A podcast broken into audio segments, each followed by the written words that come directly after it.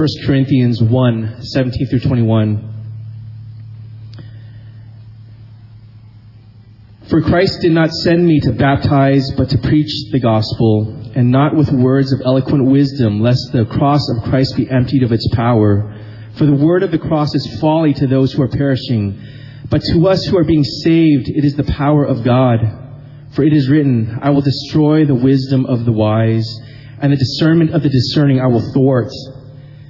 Where is the one who is wise? Where is the scribe? Where is the debater of this age? Has not God made foolish the wisdom of the world? For since in the wisdom of God the world did not know God through wisdom, it pleased God through the folly of what we preach to save those who believe. This is the Word of God. So today we're going to talk about the cross. We're, we're going to talk specifically about how the cross divides humanity into two groups and how we have to properly understand it if we want to experience the power of the cross in our own lives and in our church.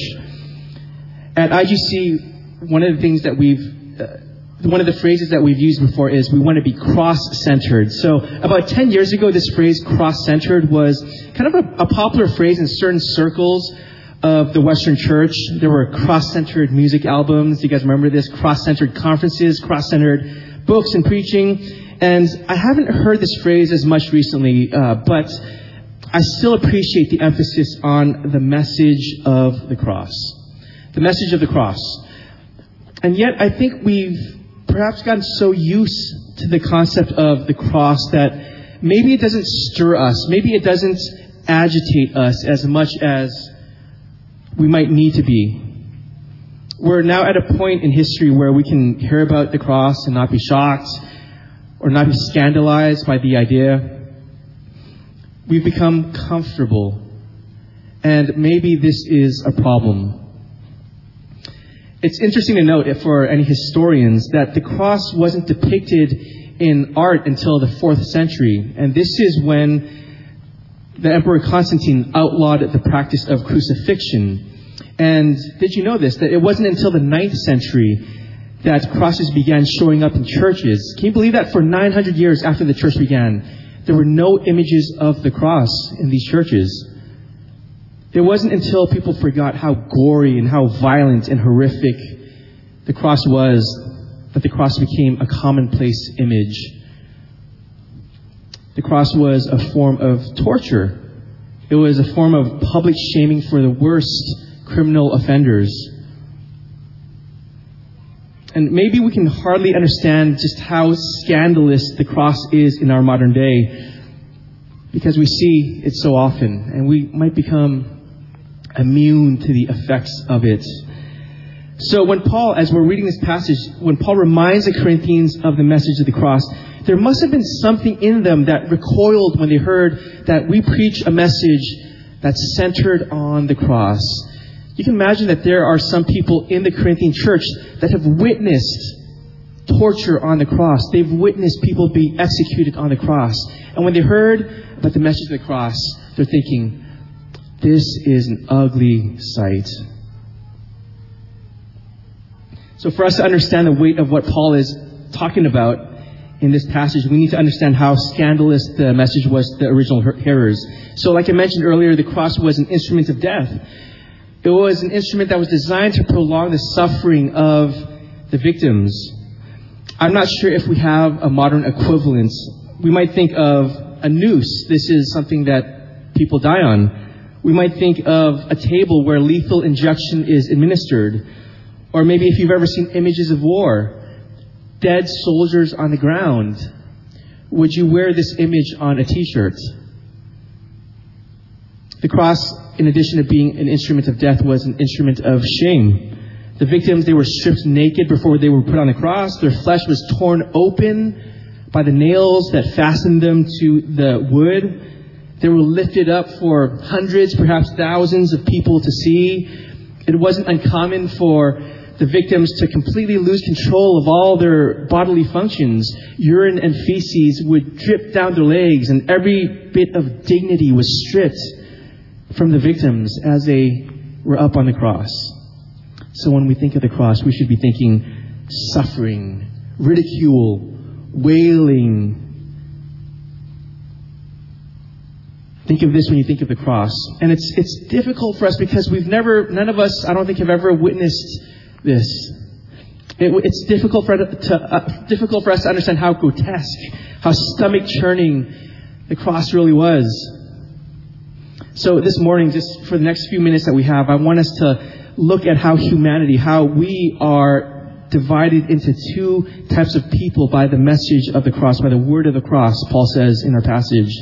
And today's message is going to lead into next week's message, which will focus on how this, this word of the cross should shape and define what we do as a church at IGC. So, just two points today in your bulletin. Number one, how the word of cross is folly, and number two, how the word of the cross is the power of God. So, our first point, how is the word of the cross folly?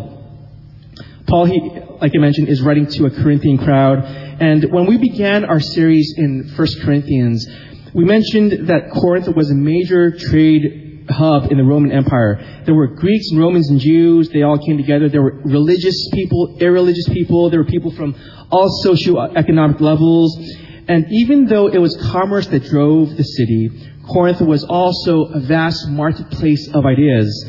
All these different types of belief systems and worldviews coming into this one place. And each idea and each worldview, they made noise. They were attempting to draw people into their way of thoughts. Now, Corinth was not unlike the Bay Area. The values that the Corinthian culture held are not all that different from the values of our own culture. Think of what you read about in the news the pursuit of power, the accumulation of wealth, the desire for control, admiration for the talented, for the beautiful, for the experts. And the way to win in life, the way to succeed was to be all these things. Be influential, be strong, be respectable, be savvy. So, Paul, as he's writing to these Corinthians, he's aware that they're not sheltered from these ideas. In fact, this, the message of the culture seeped into the church. The Christians, they understood the temptation, the pull of all these things. If you look at verse 19, Paul includes this quote. He says, I will destroy the wisdom of the wise and the discernment of the discerning I will thwart. So here Paul, he's actually pulling this quote from Isaiah chapter 29. This is a reference to Israel's plans to protect itself from an attack from their enemies, the Assyrians. So their plan is to form an alliance with Egypt so that Assyria won't attack because Egypt is a much more strong military political power. But their plan backfires. The Assyrians, they learn of Israel's plan and they end up attacking Israel before this alliance with the Egyptians is able to be formed.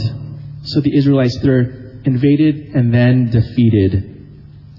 And as Paul, as God is telling the Israelites in Isaiah, He's telling them, do you, do you think you're smart? Do you think that your plans are better than mine? You try to play God and now you're going to suffer defeat. Now you're going to suffer humiliation because you would not trust me. You trusted in yourself. And Paul includes this passage as a way of telling us that we're all in the same boat. If we think that we can trust anyone besides God, he says, You think you're smart? You think you can outwit the ways of the world, of your enemies? God says, Let's see how that works out for you. So Paul, he puts this word of the cross in front of the Corinthian church, and he asks them this question, verse 20. Where is the one who is wise? Where is the scribe? Where is the debater of this age? These are the three types of messengers. These are the three ways in which we, as we imbibe their message, as we absorb it and listen to it and take it to heart, these are the ways in which we try to play God in our own lives. So I want to take just a few minutes to go through each one of these. For the sake of time, I won't be able to go into these as in depth as I would like, but I'll expand a bit on these uh, next week. So first, there is the wise. So Paul, he's writing to these Corinthians, and there were several schools of thought that were very popular. Uh, in, in first, first century Corinth, there were the Stoics, these Stoics that believed in self-control and temperament. They believed in confidence, in taking responsibility for your own life. You are in control of your own life, the Stoics said. Or there were the Epicureans. These Epicureans, they taught that it wasn't really possible to know if there was an afterlife, if there was something or someone to keep you accountable. So what should you do with your life? Eat, drink, and be merry. Enjoy all that the world has to offer. Live as you like because who knows what's to come in the next life, if there even is one. Think of hedonism. Uh, another school of thought, the Platonists. The Platonists, they believed in ethics and living a virtuous life because there was maybe perhaps some sort of transcendent reality. But that reality, this, whatever it was that was keeping them tethered to their morals, to this good way of living, it was disembodied. It was impersonal. And these, these philosophers, these very wise people, the Corinthians considered them, they designed these schools, they designed systems of thought to explain how reality worked, how the world was. They, gave organizing principles for understanding life, and this is what we might call a worldview. We all have a way of looking at the world, and here are some worldviews given by these wise men and women these voices, they promoted a type of wisdom that was about self-advancement or self-expression or perhaps being more in control of your own life. And wisdom is not a bad thing, except if we look at the Bible, there's a type of biblical, godly wisdom that's about proper living, about knowing your place in the world. But this is not biblical wisdom. Here's a type of wisdom that is interested in what can you do for yourself? How can you take control? How can you be smarter than the next person to advance? So, this is a first century problem. It's also a 21st century problem. Think of what's on the New York Times bestsellers list, or if you listen to TED Talks, or if you listen to podcasts. I I've listened to Bill Burr, Brene Brown, Gary Vee, uh, Olivia Wilde. She has a popular podcast. Simon Sinek, Jocko Willink. Are these not people that we look to as experts? They're wise. I want to listen to these people. So here's the first type of person. The second type of person, the scribes. These were in Paul's day the experts in the law. These were the academics. These were the scholars. And Paul here is specifically referring to the Jewish scribes of the day. These were the religious people who, who understood the law, the Torah. People looked to them for answers on how they should best approach life. And in these days, we can consider that these scribes or these experts in uh, either the law or, or just reality, uh, a version of reality. We have people like this in our day as well. Think I'm going to put two schools of thought in front of us. Think the moralists. These are the peddlers of religion or a way of living that promise salvation or quote unquote salvation by adherence to a set of principles. Their message says blessing will come your way by obeying this set of laws. Blind obedience to the rules is the way to live.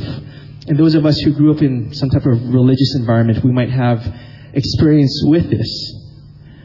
So they're the moralists. But on the other hand, who are the other types of scribes or the uh, experts of our day? perhaps secular humanists, those who view religion or any type of organized system of belief as harmful, as oppressive, as maybe even evil. Consider the atheist Christopher Hitchens. I've quoted him in the past. I really enjoy reading him. He's, he's actually fun to read. But this is what he said. This was his critique on Christianity. It's a bit long, so listen to, the, to what he says. He talks about how there's so much suffering and pain in the world, and there are all these religions that try to answer why is there such a thing as pain and evil and suffering. So here's Christopher Hitchens. Heaven watches with this complete indifference, and then 2,000 years ago thinks, that's enough of that. It's time to intervene. And the best way to do this would be by condemning someone to a human sacrifice somewhere in the less literate parts of the Middle East. Let's go to the desert and have another revelation there. This is nonsense. It can't be believed by a thinking person.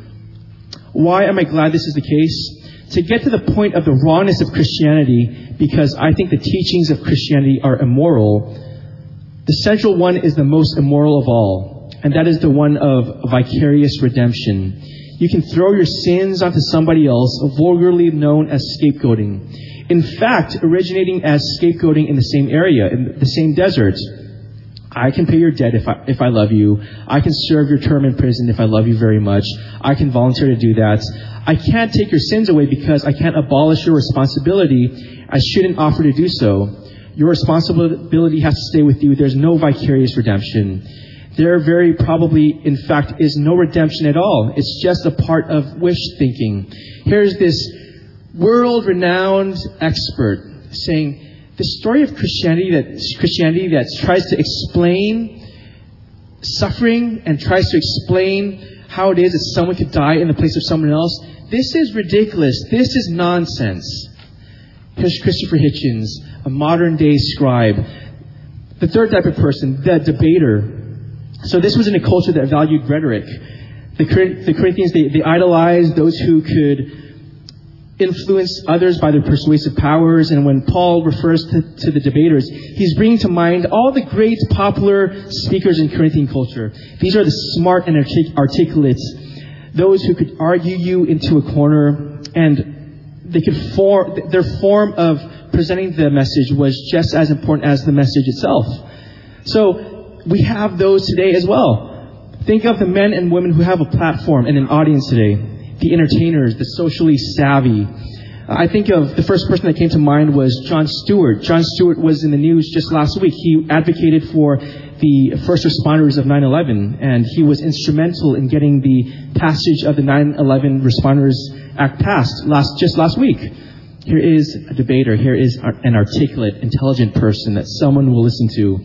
Or uh, sometimes, if I'm at the at the gym, I watch I don't watch, but on the television there is. Have you guys ever watched this? The View or The Real? These are. Uh, I don't enjoy watching it, but it's there, and they exi- these shows exist because people listen to them. They're expounding some type of way of thinking. They're trying to convince us of something.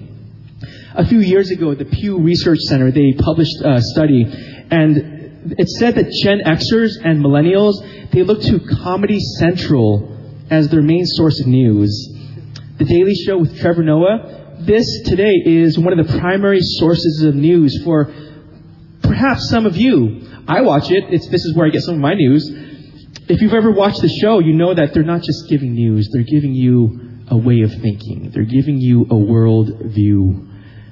And it goes on easy because it's wrapped up in humor. Or if you've watched any of the comedy specials on Netflix, almost every single one of these comedians is either underhandedly or blatantly trying to convince you that their worldview is right. Just watch any of the comedians. They're trying to tell you something. They're not just entertaining you, they're trying to tell you that you should think a certain way. I'm not saying that their point of view is wrong. I'm just saying that these people, they matter in our society because we're willing to listen. So these are the messengers that Paul talks about. These are the wise, the experts, the, the talking heads that grab our attention. They're telling us to think, they're telling us what to think, they're telling us how to live. And more often than not, it's a power, it's a message of self-sufficiency and personal freedom, how to have power, how to take control of your own life. And this is what the Corinthians were hearing, and this is what we're hearing today. And then there's this message from this small sect of people called the Christians. It's the message of an all powerful, all wise, transcendent God who humbles himself to become a man. And this is not a man who possessed political power or military strength or social clout. He came from a small region of no repute. Do you remember when people heard about Jesus? from, uh, from his hometown. They asked, Can anything good come from that? Jesus had no home, he had no bankroll for his followers. He preached a message of repentance and the kingdom of heaven, and these are not the sexiest of topics. it probably wouldn't be a TED Talk today. Jesus spent most of his time with losers, people that no one else wanted to, to associate with. He entrusted his mission to nobodies. When his enemies came looking for him, he didn't put up a fight. When he was accused of crimes, he didn't defend himself. When he was pushed around and tortured, he accepted it. When he was dying on the cross, he spoke no evil of his tormentors. And now, how is this for powerful? Does this jive with the message of the culture? And now do you see why the message of the cross is folly? The message of the cross, it goes against our natural understanding of reality. As long as we want power, as long as we want to live in a reality that prizes self assertion and celebration of self, we're never going to understand the cross. It's always going to be foolishness to us. Actually, if we look at the original Greek, it's not the word foolish. This is foolish is a mild word for, for what's really being communicated. The word is literally translated into what we would use as moronic people, people that viewed, that heard the message of the cross, they thought, you've got to be a moron to, to, to accept that, to believe that. So our second point, if the cross is folly, how can it be the power of God? So here is Christopher Hitchens again, the atheist. I've met some highly intelligent believers, but history has no record to say that he or she knew or understood the mind of God. Yet this is precisely the qualification which the godly must claim, so modestly and so humbly to possess. It is time to withdraw our respect from such fantastic claims, all of them aimed at the exertion of power over other humans in the real and material world. Here is again Christopher Hitchens saying, Do you know what religion has done? Religion has been used as a tool to oppress people. It's been used as a way to put people under your feet, to control them, to, put, to instill fear in them.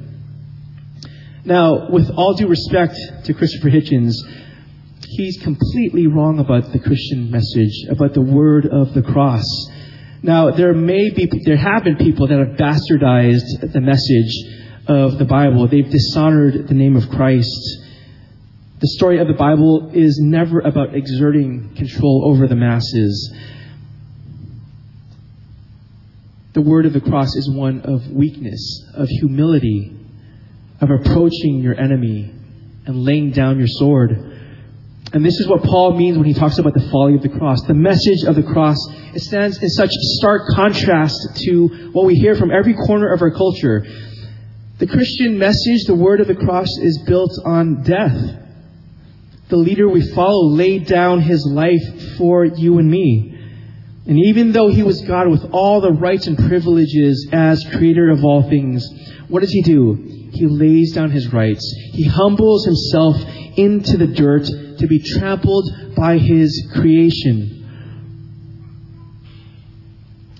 This is not the message of the culture.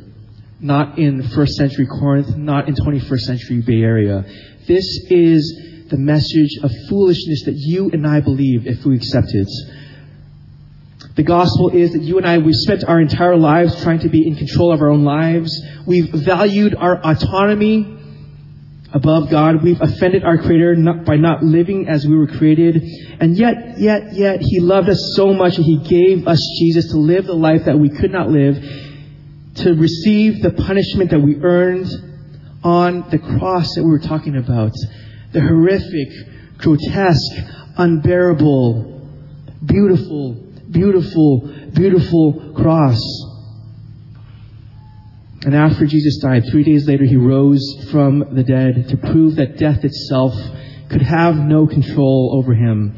And because he did this, we can live. Because he did this, we can say, I can entrust myself to a God who would do that for me. And now we can live, we can live lives of humility and suffering and love. We can carry our cross. We don't have to celebrate how strong and powerful we are because you don't need to be that if you believe in the word of the cross. what kind of worldview could ever do such a thing? What, what, what kind of worldview could ever think of such a set of beliefs? And yet, this is the power of God that Paul talks about. Verse 21, it says this For since in the wisdom of God the world did not know God through wisdom, it pleased God through the folly of what we preach to save those who believe. Every other message promises life by pointing to the power within. Have you heard this? That you yourself possess such creative power and imagination and love. Or by the wisdom and strength of other people. But did you know that your, your problem is not that you don't understand how powerful and beautiful and sufficient you are, even though this is the message that you hear all the time. I go on Instagram, I see people post, I am enough. I'm beautiful. Everything I have, I have in myself. That might sound inspirational, but this is not the message of the cross. And our problem isn't that we're not resourced enough. It's not that we don't have enough books or speakers or mentors or people to take care of us or teach us. It's not that we're in the wrong social circles. Our biggest problem is that we are alienated from God. And the word of the cross points us to God and it brings us to God because all that we need is found in Him alone. Our deepest desires are found only in Him. Every other system falls short. But God reveals Himself through this foolish, foolish message of the cross. And if we understand it, then we can experience and understand the power of God. The word of the cross is the power of God because it leads us to God. The word of the cross is the power of God because it leads us to God. God takes the gods of our culture, power, and wisdom, and He turns them on their heads. And if you want life, if you want real power, then look to the one who died. Now, this, I had to cut out 20 minutes from my message. There's so much more I want to say, so I, I hope that you'll be with us at Marshall Elementary next week.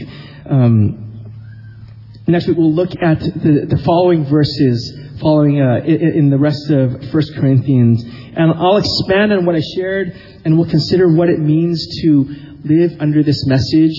Uh, I want our church to be a church that is submitted to the power of God. Don't you want that? Don't you want to be a church that honors God?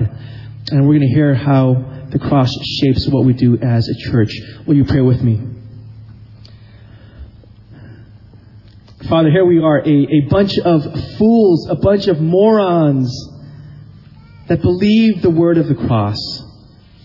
And thank you for humbling us so much that we would say, yes, that's a message that I'll hear. There's a message that I will accept. That the God of the universe condescended, was humiliated for our sake. God, and I pray that this truth would shape us as a church. I pray that you would press this truth deep into our bones and that it would change us, God. We pray this in Jesus' name. Amen.